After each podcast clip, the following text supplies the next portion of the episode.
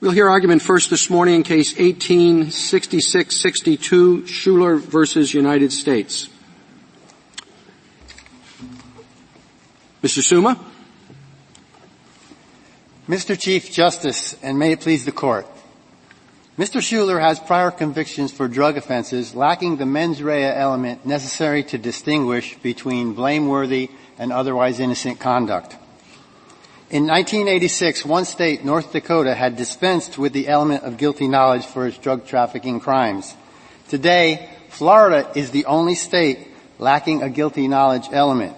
Florida's law is an aberration. The question here is whether Congress intended convictions under such an aberrational law to support the extreme sentencing enhancement of up to life in prison under ACCA. The answer is no for a variety of reasons. First, the state offense provision presents a list of generic crimes which all include a mens rea element.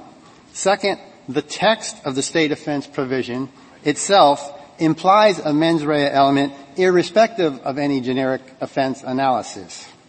Third, Congress described the qualifying state offenses by tracking almost verbatim the language of the federal drug trafficking statute. Congress used the same terms and even in the same order as the federal statute. We know that when Congress transplants language from one legal source to another, the language carries the old soil with it, and here the old soil includes a mens rea element. While tracking the federal statute, Congress used the term involving to sweep in similar crimes described with different terminology, such as promoting, producing, or furnishing a controlled substance. And Florida uses the term sale, which we agree comes under the umbrella of the term, the federal term, distribution.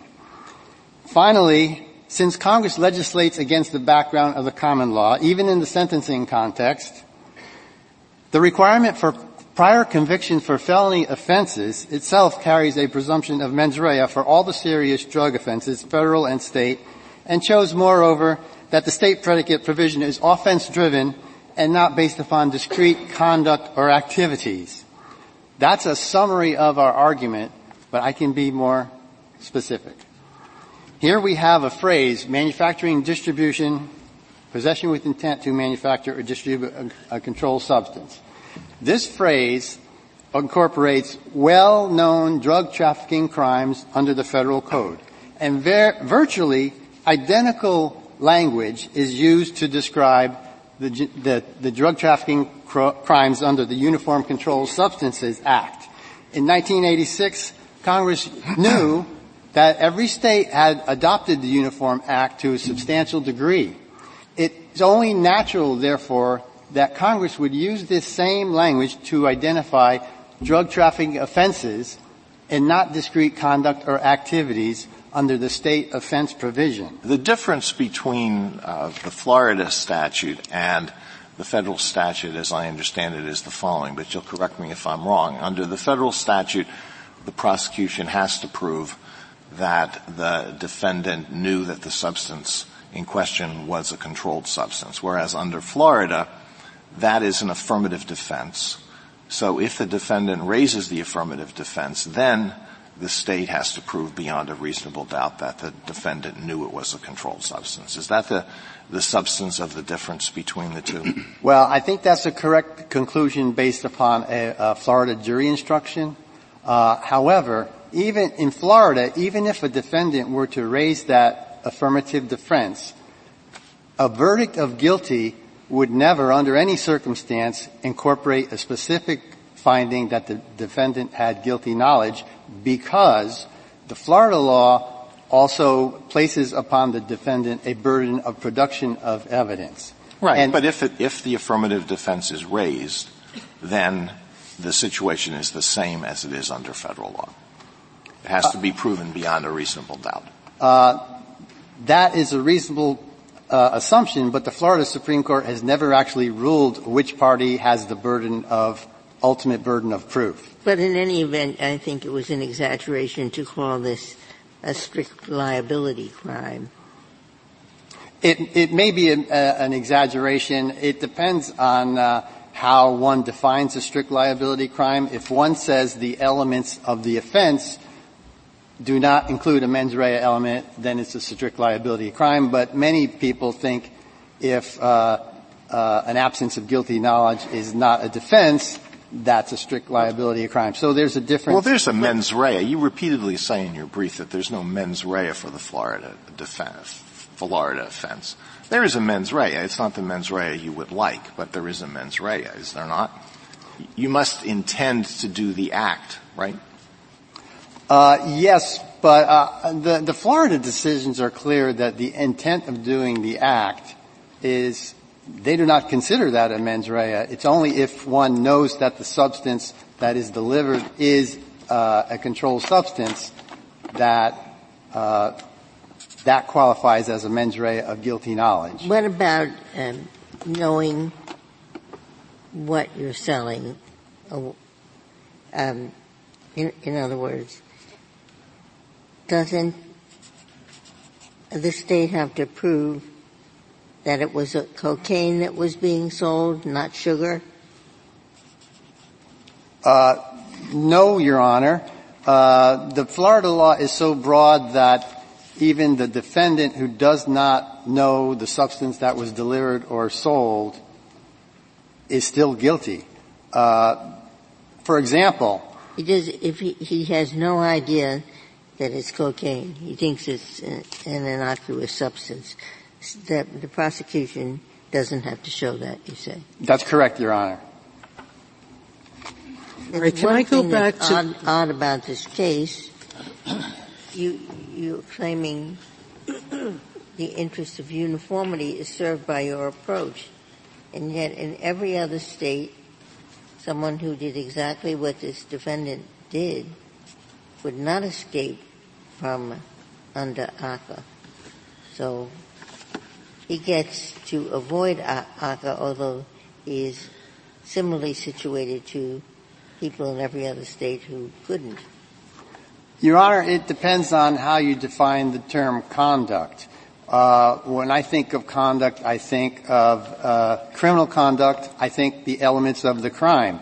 If the elements of crime in, uh, include a mens rea element of guilty knowledge, uh, then the person convicted under the Florida law does not have that ele- is not found to have acted with guilty I'm knowledge. Talking, I'm talking about the actuality of the situation. People in other states who did exactly what this defendant did would get the ACCA enhancement. But the Florida statute does not involve the same conduct because the Florida con- the, the conduct in the Florida statute does not include a guilty knowledge.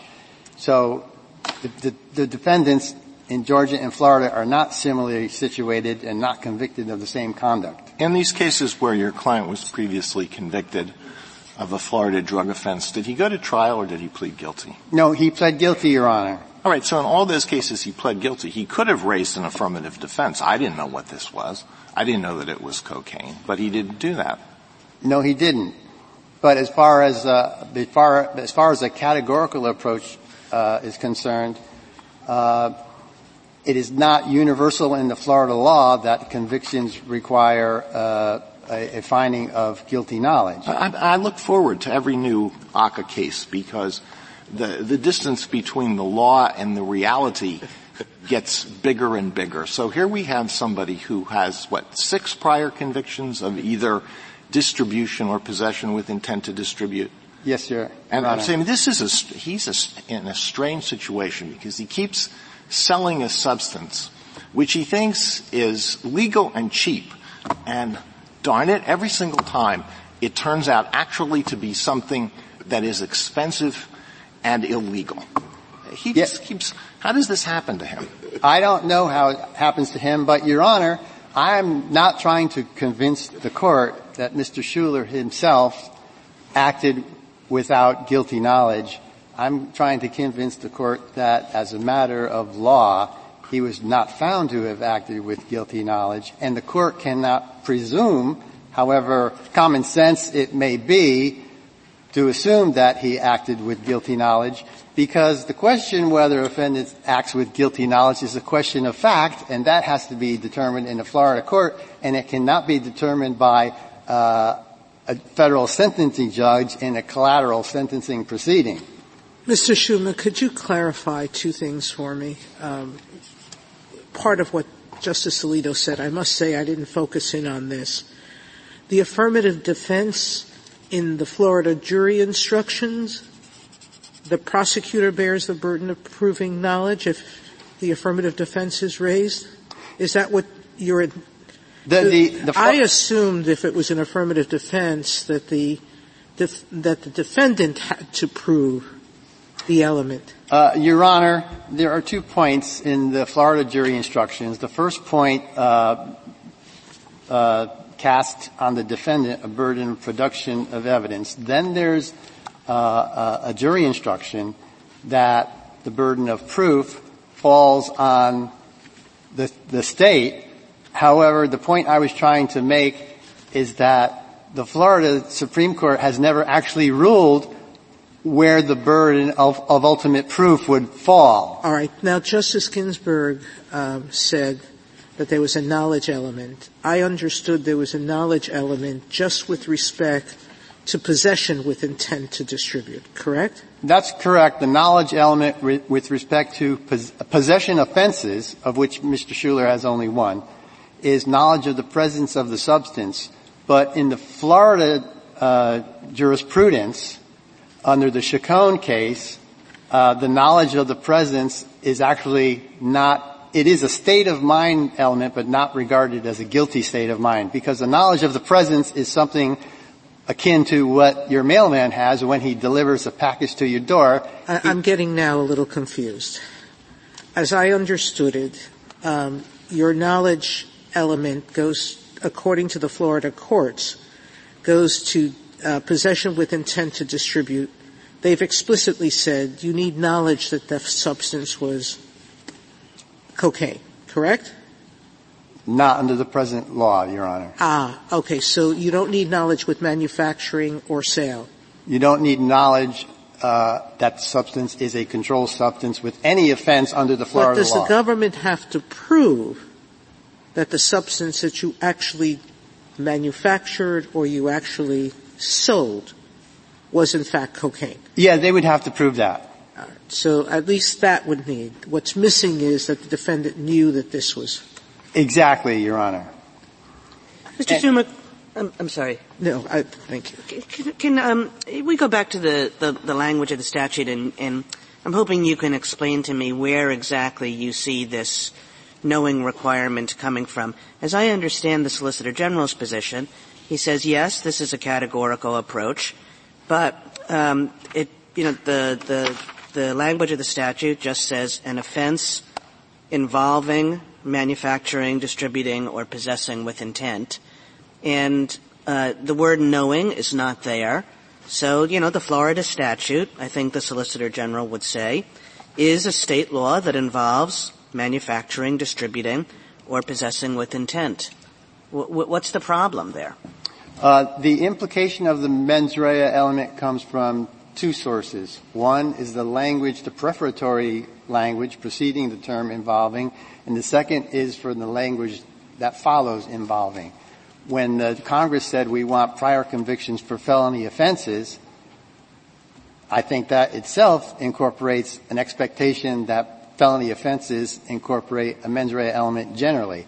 And after the word involving, uh, Congress used the language that is parallel to the federal statute and and the Uniform Control Substances Act. Well, I thought the federal statute specifically says knowingly manufacture.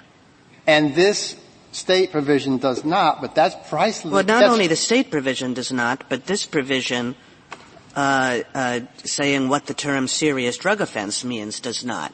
It takes out the word knowing.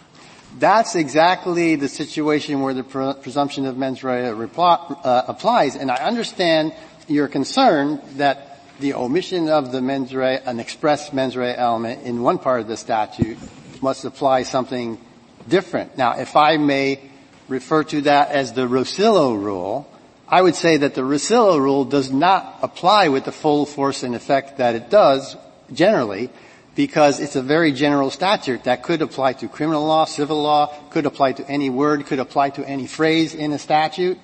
But the presumption of mens rea is a much more specific rule, and where the omission is specifically of mens rea, that is a specific rule that applies in this context, and if the specific controls the general in the law, then this rule, the presumption of mens rea, mens rea supersedes Counsel, the, the Rosillo rule. Counsel, I, I, I, think, I think we'd all agree with you that normally uh, in a criminal provision mens rea would be something we would take very seriously. But here, and I think Justice Kagan's getting at it, we have, we've kind of two strikes against you. One is that the federal statute that you say this language parallels inc- expressly includes the word knowing. That's not here, strike one. And strike two is there's the word intent with respect to uh, um, manufacturing or, or distributing in, in the next clause. Um, so in the very next clause, you do have a mens rea, strike two. So what, what do we do about that? Well, Your Honor, let me fer- refer to strike two first.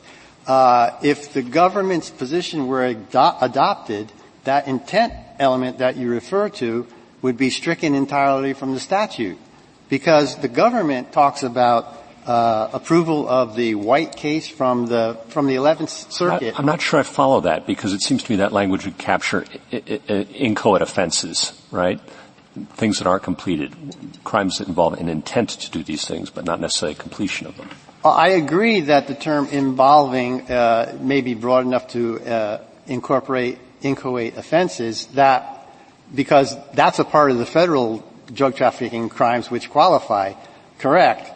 But the government says uh, a, a, a trafficking statute that criminalized trafficking by possession of a specific quantity of drugs would qualify here because that necessarily entails an intent. But Cong- uh, my my friend from the government is writing the intent requirement right out of the statute because it's a plain text requirement, and it should be found by a jury, not by the judge in a federal sentencing proceeding. Let me try it one more time. I think the Solicitor General would say that he has to show either a state law involving manufacturing or distribution, or a crime involving possession with the intent to do those other things, manufacturing, distribution, whether or not they actually complete the manufacturing or distribution. So those two clauses would do independent work, and the first one, notably, doesn't contain any mens rea while the second one does. Uh, but the... Uh, the, uh, the my, my friend's argument would would also be so broad and indeterminate that it would sweep in convictions for purchases of, of relatively minor amounts of drugs, uh, personal use quantities. And my friend would be arguing that on the theory that a purchase of a minor quantity of drugs necessarily entails a distribution from the seller to the buyer. But didn't so, Congress get at that by the ten years of imprisonment uh, minimum, so that would weed out minor state offenses? No, Your Honor. Uh, the specific example here is Florida, because even the purchase of uh, personal use quantity of drugs is punishable as a second-degree felony by up to fifteen years in prison. Mm-hmm. And I think it's probably true in a number of states uh, as, as well. Then more broadly on your mens rea argument, which I think would have great force if we were a Florida court interpreting the Florida statute, and should we interpret the Florida statute to require a particular mens rea? But that's not what this statute is. It's a recidivist statute in trying to prevent the possession of firearms by people who have prior violent offenses or drug offenses. And Congress, uh, because of the violence caused uh, by uh, people who have firearms and prior histories, wanted to really cast a broad net with what prior offenses would be captured and would trigger a duty on that person, don't possess firearms. So they use the word involving.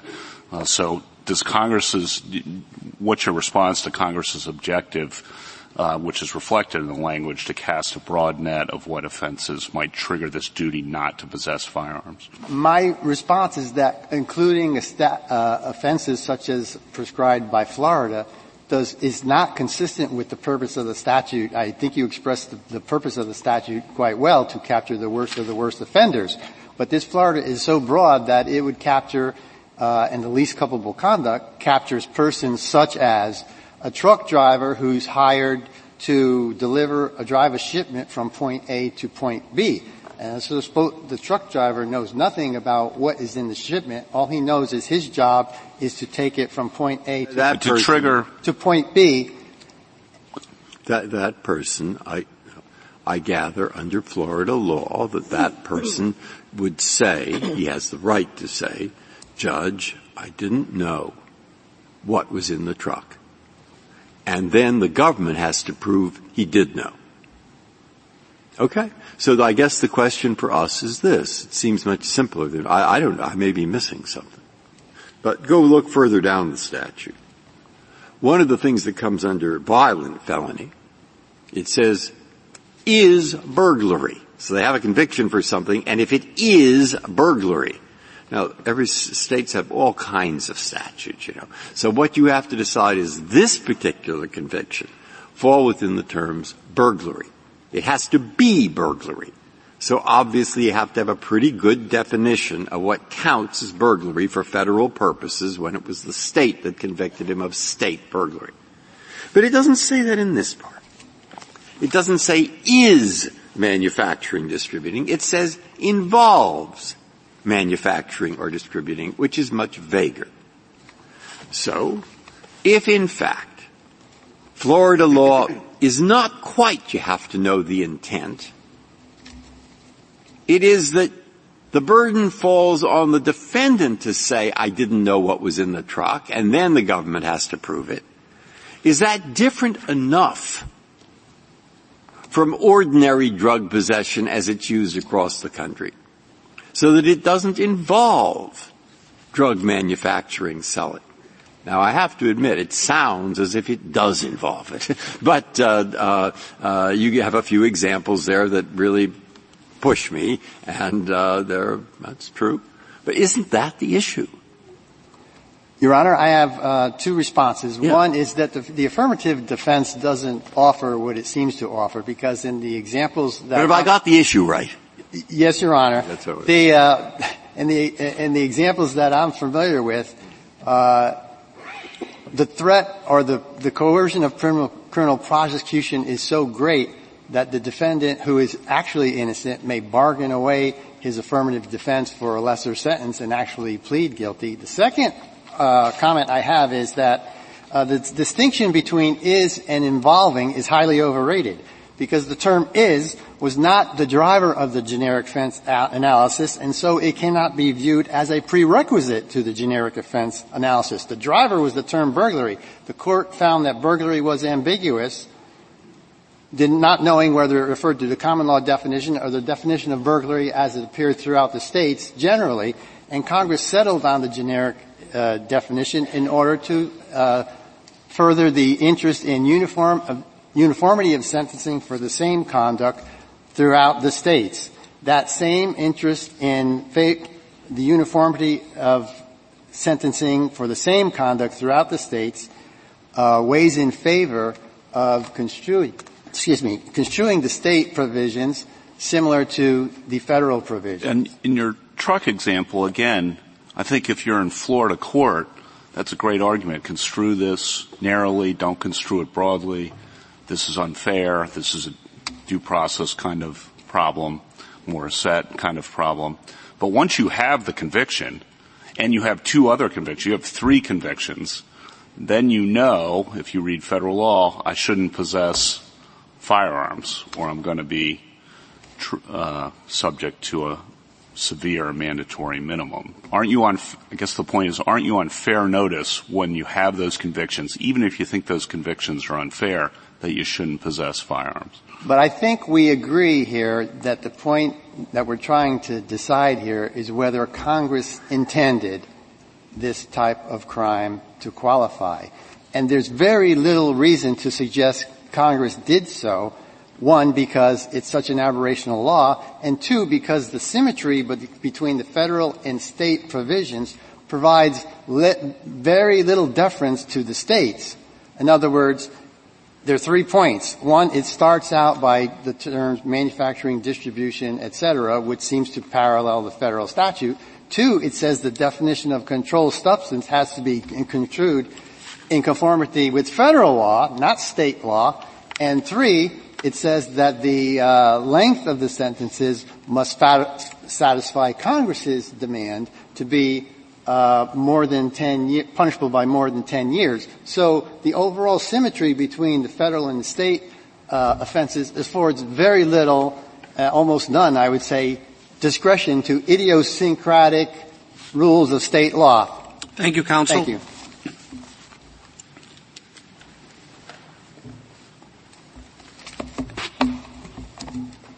Mister Bond. Mister Chief Justice, and may it please the Court. Section nine twenty-four E two A two prescribes a categorical approach to determine whether a state drug offense qualifies as an A C C A predicate. But unlike another nearby A C C A provision, Clause B two, which uses is, Clause A two does not call for the generic analog inquiry that petitioner advocates. That follows from the statutory text, specifically the use of the word involving, followed by a series of everyday action words, not legal terms of art that denote complete crimes. That is also fully consistent with this Court's precedent.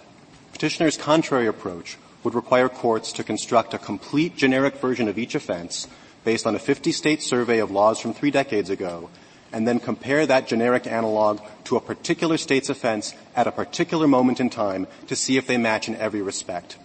That approach has proven challenging enough for the enumerated offenses in B two, like burglary, which were well established and relatively consistent in nineteen eighty-six. It would be even more challenging for state drug trafficking crimes, which in nineteen eighty-six were comparatively new and varied in multiple material ways. And it would increase the risk of arbitrary sentencing disparities arising from variation in ancillary aspects of state law, like which side bore the burden of persuasion on the knowledge of the illicit nature of the substance. In Clause A two, Congress chose a much simpler approach that asked just two questions. Did the state offense involve one of these activities and for possession of specified intent? And did it carry a maximum sentence of at least ten years? And that mirrors the federal provision in A one.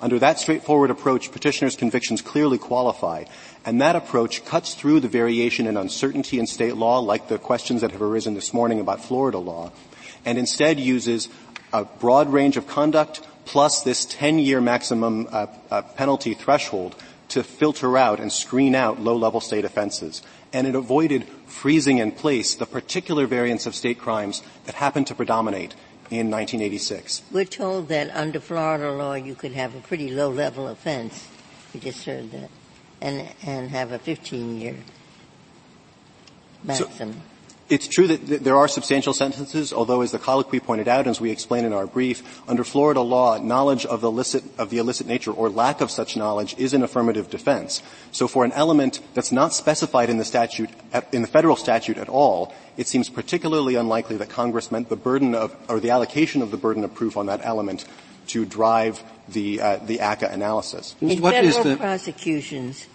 how does it work? How is this element How does the prosecutor prove the, the defendant knew that the substance was illegal? So under the Federal Controlled Substances Act, which expressly requires a knowing mens rea, as this Court explained in, in McFadden, that extends to the, the substance itself. The defendant must either know what the substance is or know that it's a controlled substance. But as McFadden pointed out, that knowledge can be shown by the fact of a prior arrest for possessing or selling that substance. It's very unlikely that in a recidivist statute like this, where Congress is only imposing this enhancement for those who have multiple past convictions, that Congress was worried about the unlikely scenario where a person repeatedly sells an illicit substance, believing it to be innocent or believing it not to be a controlled substance. We think that's just not a plausible understanding of what Congress was getting at here. So we think that for all the reasons we've explained in our brief, you should not adopt the generic analog inquiry.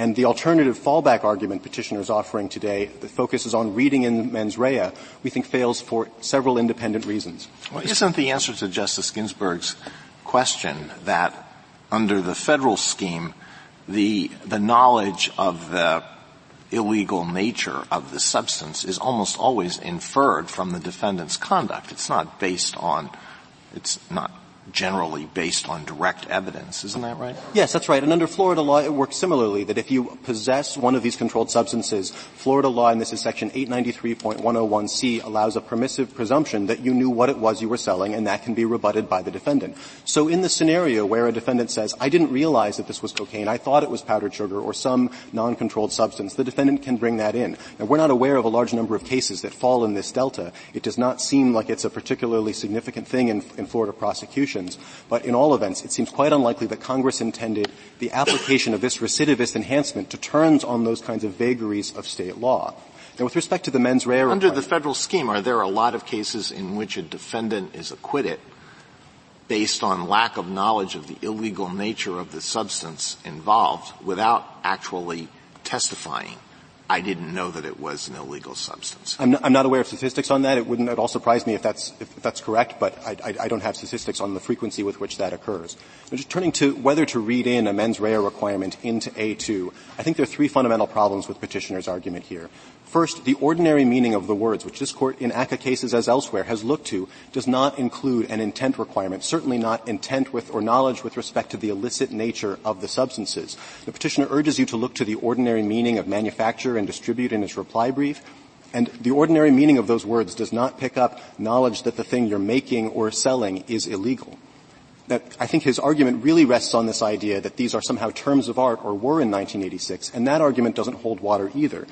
The federal statute, as has been discussed, expressly imposed that knowing or intentional requirement in addition to using these words. That's not only in the Controlled Substances Act, but in the other statutes cross-referenced in Clause A two, the Import-Export Act and the Maritime Statute. All of them expressly impose this additional mens rea requirement. At the state level, there was variation. Roughly two-thirds of the states followed what was then the Uniform Act's approach of not expressly requiring mens rea, while the other third followed federal law and did expressly include it. Now, if Congress is looking out at the landscape of state law in nineteen eighty-six, I think it would be hard to infer that Congress, by using this series of words, thought it was picking up a mens rea that some states in federal law imposed expressly, other states, in a number of circumstances, had read in based on background principles of state law, but where the words themselves don't carry that particular meaning. And in addition, states did not all use the same terms. Although a number, uh, roughly three-fifths, used the terms that follow the Federal Act, a number used a variety of different verbs to pick up conduct in addition to these or in replacement of these, like giveaway, transport, peddle, offer, traffic, negotiate, and barter, and, and the list goes on. The point is, states were not using these as terms of art when they were using different terms. Mister Bond, do you think Congress intended to criminalize a mailman's delivery or postal service delivery? I, I, I doubt it. And but what you're saying is that, and, and there is a disconnect, like in Leocal, where we talked about using physical force, and we said, can't mean negligent force. It has to be an intentional force. Similarly, it seems Uh, Not nonsensical to think that manufacturing, what are the words of the California stat, manufacturing or delivering or possessing with intent to sell, manufacture, or deliver can't have some knowledge requirement because it ends with a controlled substance. So uh, how can you manufacture a controlled substance if you don't know it's a controlled substance? It seems like a non sequitur. So a few different points on that. First, Florida law does require that you know the substance is present, so it wouldn't be implicated here. If you're a delivery person who's carrying an opaque sealed box and you don't know that there's cocaine inside, I don't think you could be prosecuted under Florida law because you must know of the presence of the thing regardless of whether you know its character. So that's not implicated under Florida's law. But you think so? I don't know why.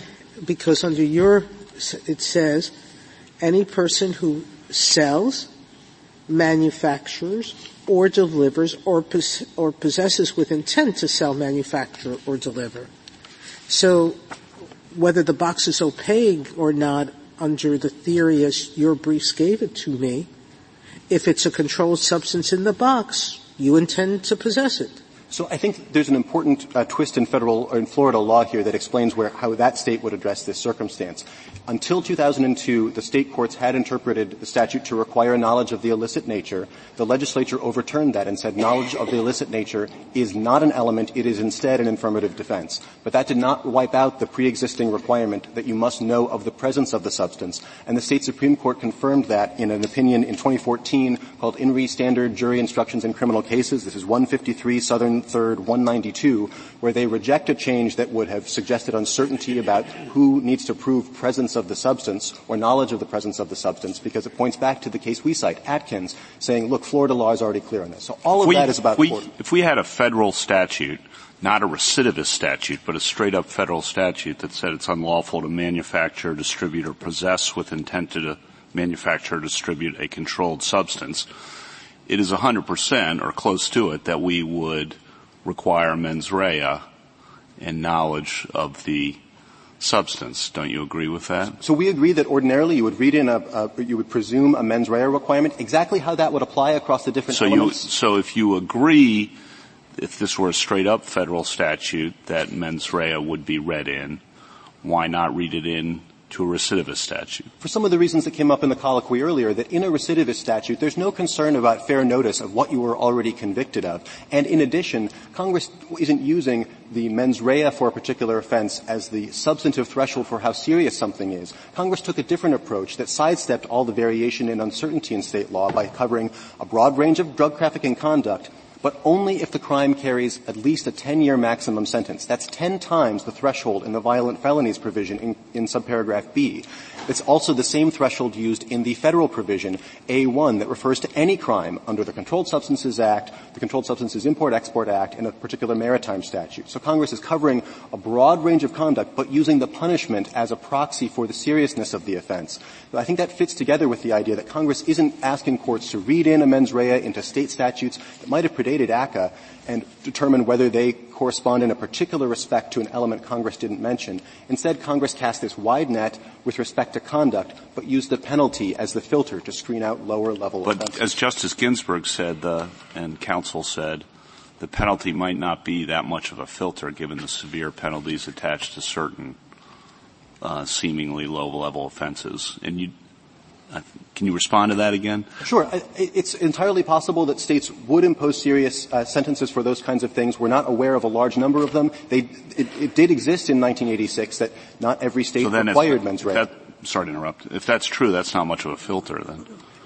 I think it is a filter and would have, would have been viewed by Congress as a meaningful filter in the vast majority of cases. We're not aware of any other state that imposes this kind of penalty for this, for this category of offense where it's an affirmative defense that you don't have knowledge rather than an, an affirmative element. And I think the point is Congress, looking across the landscape of law, of state laws in nineteen eighty-six, wouldn't have viewed this in a recidivist statute as being a serious problem. I think the concern that Congress had in nineteen eighty-six was, look, there are a variety of state laws that involve drug trafficking. There's, it's clear from the text of the legislative history that Congress was trying to include those laws, but rather than ca- get caught up on exactly how each state defined it and exactly how they parsed the mens rea requirement, how they grouped particular offenses, which also differed, and whether they used particular enhancements to get to the ten-year threshold, Congress just took a simpler approach, saying if it involves drug trafficking conduct and it involves a t- or it carries a maximum sentence of at least ten years, then we are concerned that your subsequent possession of a firearm unlawfully presents a sufficient risk that we need to impose a greater sentence. So I think Mister that's Bond, really what's driving it. Mister Bond, I had two questions.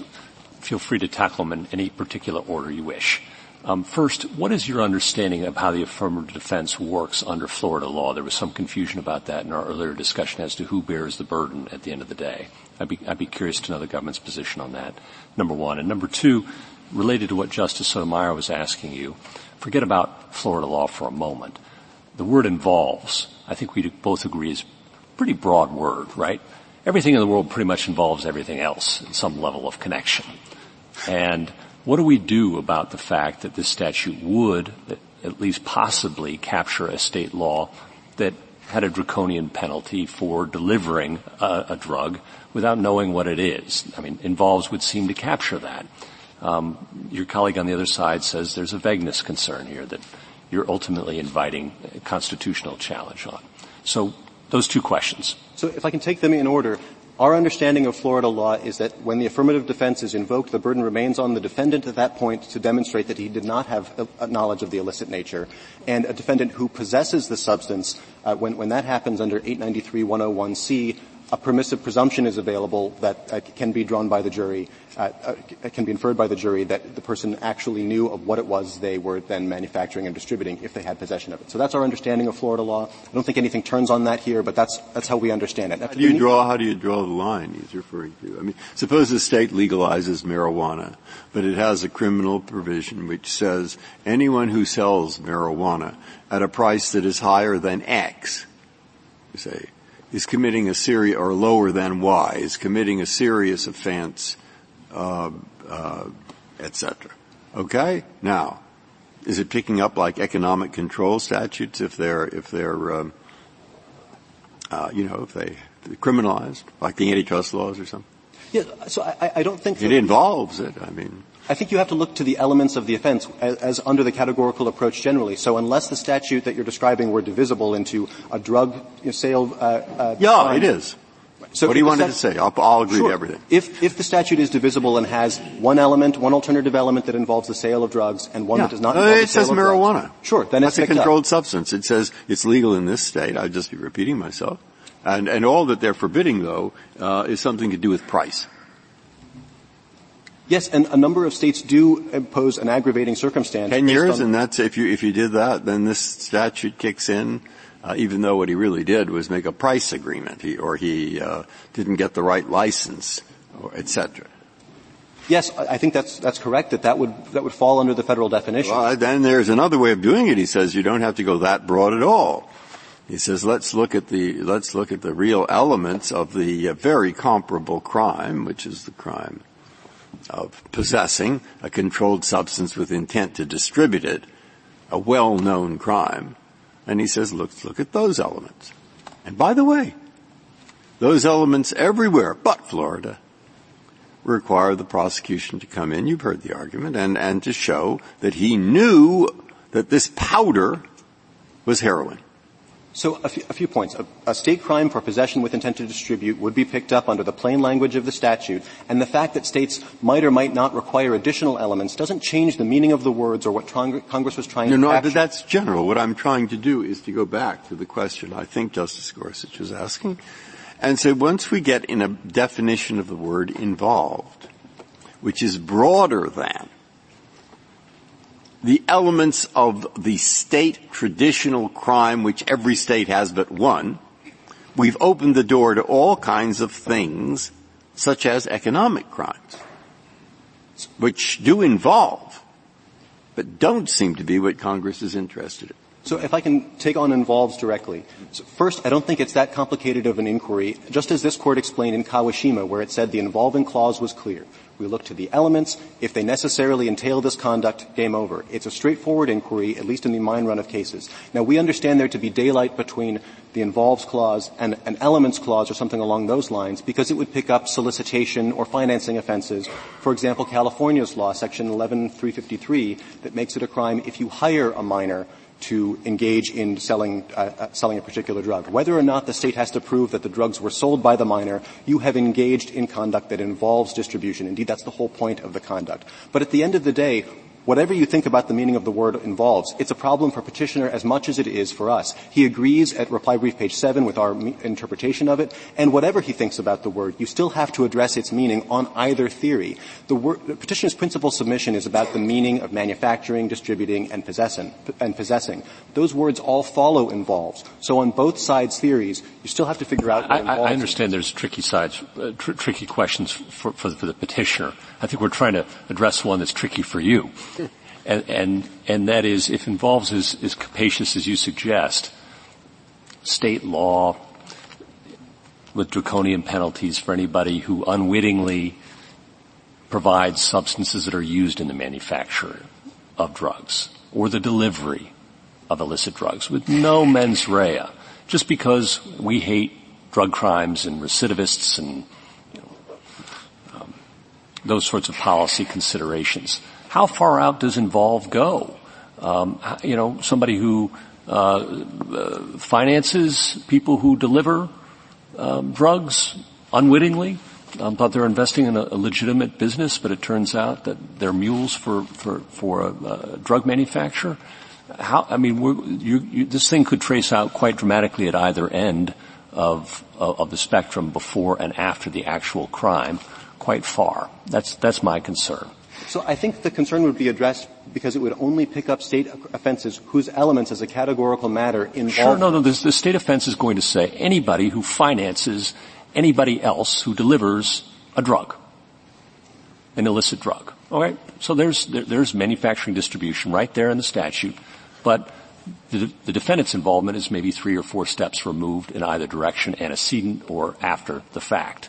What do we do about that? So I think the the answer under under the existing law is that if the state has imposed a ten-year or more sentence and the defendant has three or more convictions under that statute, yes, it can be an ACCA predicate. Congress used the substantive threshold of the penalty rather than trying to target specific conduct and to parse out exactly what mens rea was necessary. Well, I wait. Any per, who knows what California will pass as a law, but they have marijuana shops.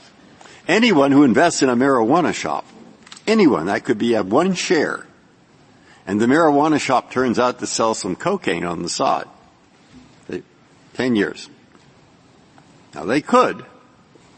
And that's, that's a kind of far out example. And what we're trying to do is, since you've challenged everyone here to use their imaginations, uh, the, the, uh, is to, is to suggest, well, he's saying the safer thing so I th- is to not give a special meaning to involve, but just look at what has been the traditional meaning of distribution with intent to distribute, of manufacture with intent to distribute, of selling, et cetera. And that tradition, then he has to face the hurdle, is, has he really departed enough from the traditional meaning when you have this burden shift? So a couple of points. Now, ours is on the first part. Yeah, and, and just to put a friendly amendment to that, and I don't mean to prolong it, but involve has to end somewhere along the chain, right? At some point you're going to say it no longer involves, I would think, a drug crime. Where is that? Is it enough for the state? If the state just simply says some attachment to a drug, you know, five, five layers removed and a drug crime was involved. Is that enough? Or does the government have some position on whether uh, that might not be enough at some point in the causal chain?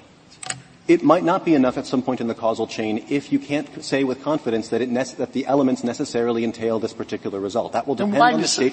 Well, I'm sorry. Go ahead. It depends on the particular crime at issue. And so there are, for example, state crimes where a, a trafficking statute, where the highest level of the statute of the trafficking regime says that if you possess a certain large quantity of drugs, we're going to infer, we're going to conclusively presume an intent to distribute based on the quantity there. That involves possession with intent to distribute because state law presumes that you have that particular intent. So I think there are plenty of things that fall within involves that don't uh, that don't push that outer limit. Now, I, I take the point about the concern. Sorry, stop how- right there. Um, right there. What's the amount? Meaning, let's assume that a state says you possess any amount of, of cocaine, we presume you intend to distribute.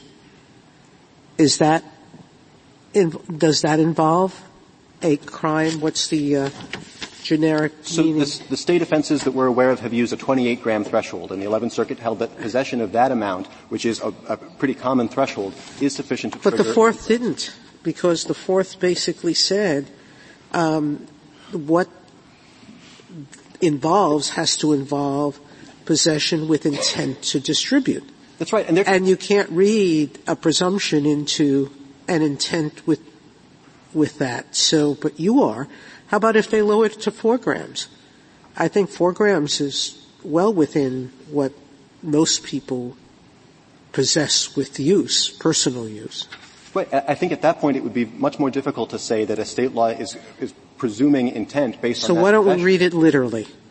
It has to involve the dis- a, a, a possession with intent to distribute, not a presumption of intent to distribute. Sure. And at the end of the day, nothing in this case turns on exactly what you think the delta is between has as an element and involves. If you conclude that those are ultimately synonyms, I don't think much would ultimately change. We do think that Congress intended there to be some delta to pick up statutes that reach slightly beyond an element of possession, or uh, sorry, an element of manufacturing and distributing to other crimes like solicitation and financing. But if at the yeah, end of the day... Yeah, but I'm really worried about the fact that you've on that delta, you said the Eleventh Circuit is right.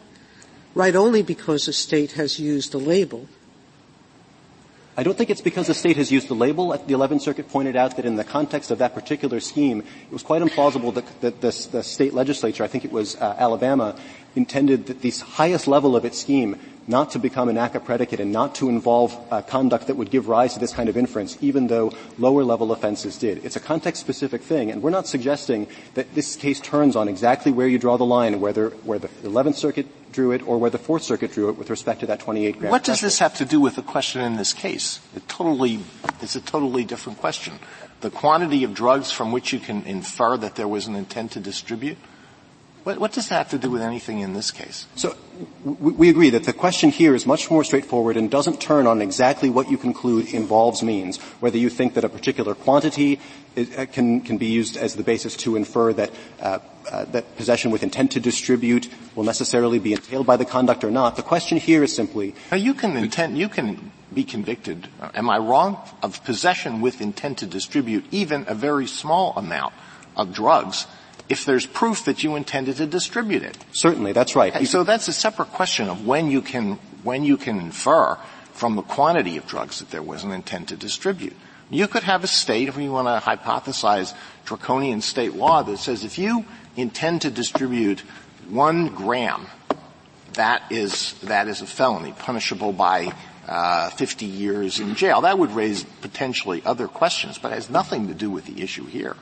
That's exactly right, Your Honor. I don't think anything turns on exactly how far you construe that provision to extend. And if, if at the end so of the day... So to be clear, just to be very clear, if you win here, to Justice Alito's question, the question of where to draw the line on state possession statutes would remain open for litigation in future cases, correct? So you will still have the question of what particular crimes necessarily entail distribution, manufacturing, or possession with intent to distribute. But that litigation and that kind of uncertainty is dwarfed by the litigation that petitioner's theory is presenting, which would require you not just to figure out what that specific thing means, but the elements of the complete offense or of each of these three offenses in nineteen eighty-two. And on your also, I'm, I'm sorry.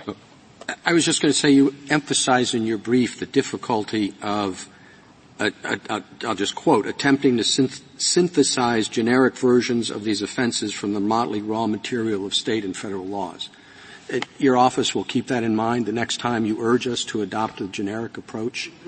I think there's a, there's a material difference between state drug trafficking laws in nineteen eighty-six, as I think petitioner acknowledges, and the offenses that Congress recognized were sufficiently well-defined in nineteen eighty-six that it could refer to them by name and understand that, and courts would understand what Congress was referring to, particularly the offenses that previously had already been defined in the ACCA before the nineteen eighty-six amendments, like burglary and robbery, which is no I, longer I, defined. I wonder whether you'll also keep in mind this, this question about involves, you know, the use and carry provision of nine twenty-four has kept courts awfully busy, right? What is a use? Um, are we going to, you know, what's our assurance we're not going to have similar amounts of concern and litigation about what's an involving?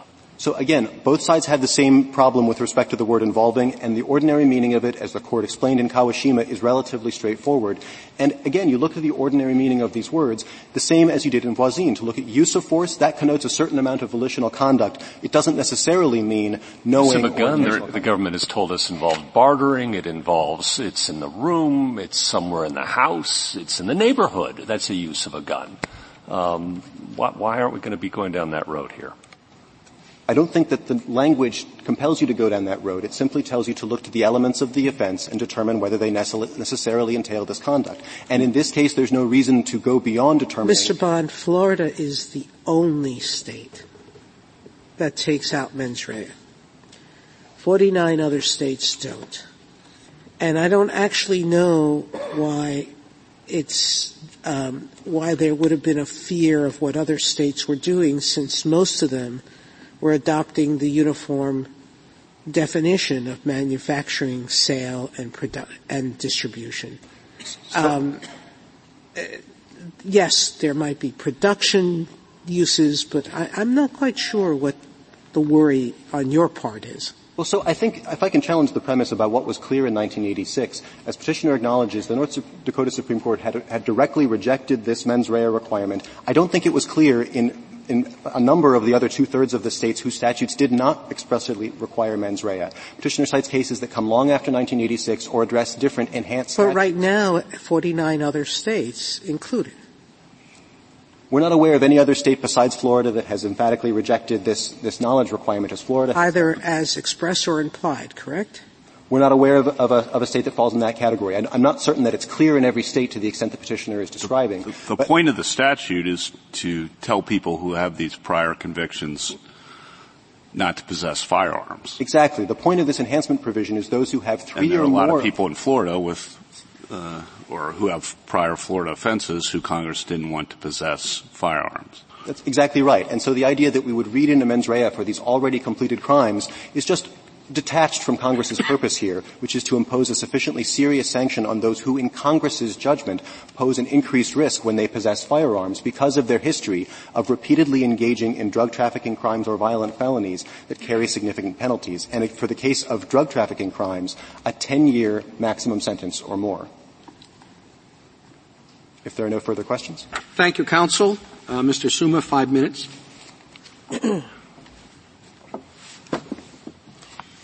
The purpose of the statute is not exactly to tell people who have prior convictions not to possess firearms.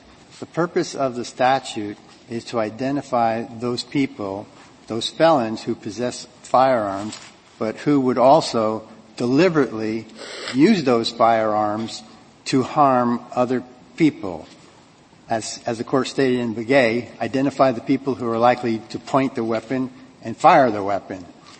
When you have a statute that criminalizes the truck driver who doesn't even know what the substance is, that person is less culpable. That person does not have the motive or the intent to defend this unknown substance by violent action or by use of a gun. To the extent that the court is concerned about the scope and the effect of the term involving, I think this court should be guided by uh, the interpretation of the RICO statute in the Scheidler case. There, the statute pre- prescribed acts or threats involving, followed by a list of crimes such as murder, kidnapping, arson, and extortion. And in that context, the court said the term extortion must be regarded in its generic sense.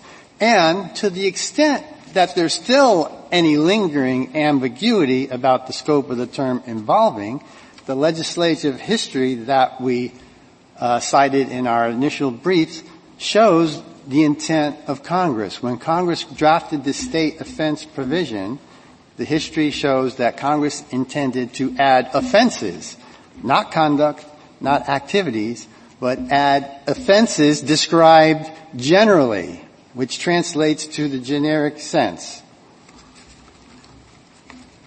And I would also uh, point to this court's uh, Moncrief decision. When the court was confronted with language such as illicit trafficking in a controlled substance, the court said illicit, tra- illicit trafficking in a controlled substance is a generic crime.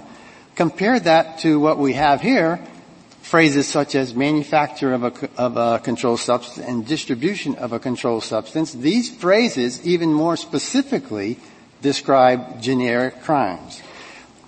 There, Congress uses models to identify uh, predicate crimes. What we're asking the court uh, in this case to do is no more and no less than the court did in the Esquivel-Quintana case.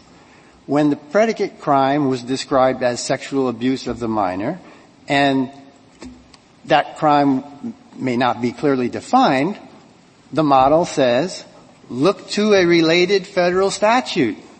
Now, if the court still thinks there's ambiguity about what manufacturing of a controlled substance means or distribution of a controlled substance means, begin by looking to the related statute for how it defines the crimes. The related statute here is, of course, the federal drug uh, trafficking provision, which describes the crimes to include a mens rea element. And the court said in Esquivel-Quintana, then look to the survey of state law to see how the states define the crimes. And all those factors contribute to, def- to the finding of the definition of what constitutes the generic federal crime. If Congress had before it, when it drafted this provision of A C C A, these two models, the federal model where the prosecution has to prove that uh, guilty knowledge of the, the nature of the substance, and the Florida model, which differs only in that the defendant has to raise this as a, an affirmative defense, has to say, I didn't know that it was an illegal substance. Congress would think that there's enough difference between those two models to say only the former is included and not the latter. I think Congress, yes, Congress would have decided the law is so overwhelmingly of, in favor of uh, mens rea element. That's what we generally would contemplate. Is there any practical difference between those two? I mean, I don't see it. I don't think very many people are going to get conv- get acquitted under the federal law unless they're willing to stand up and say, I didn't know this was cocaine, in which case the two things are exactly the same.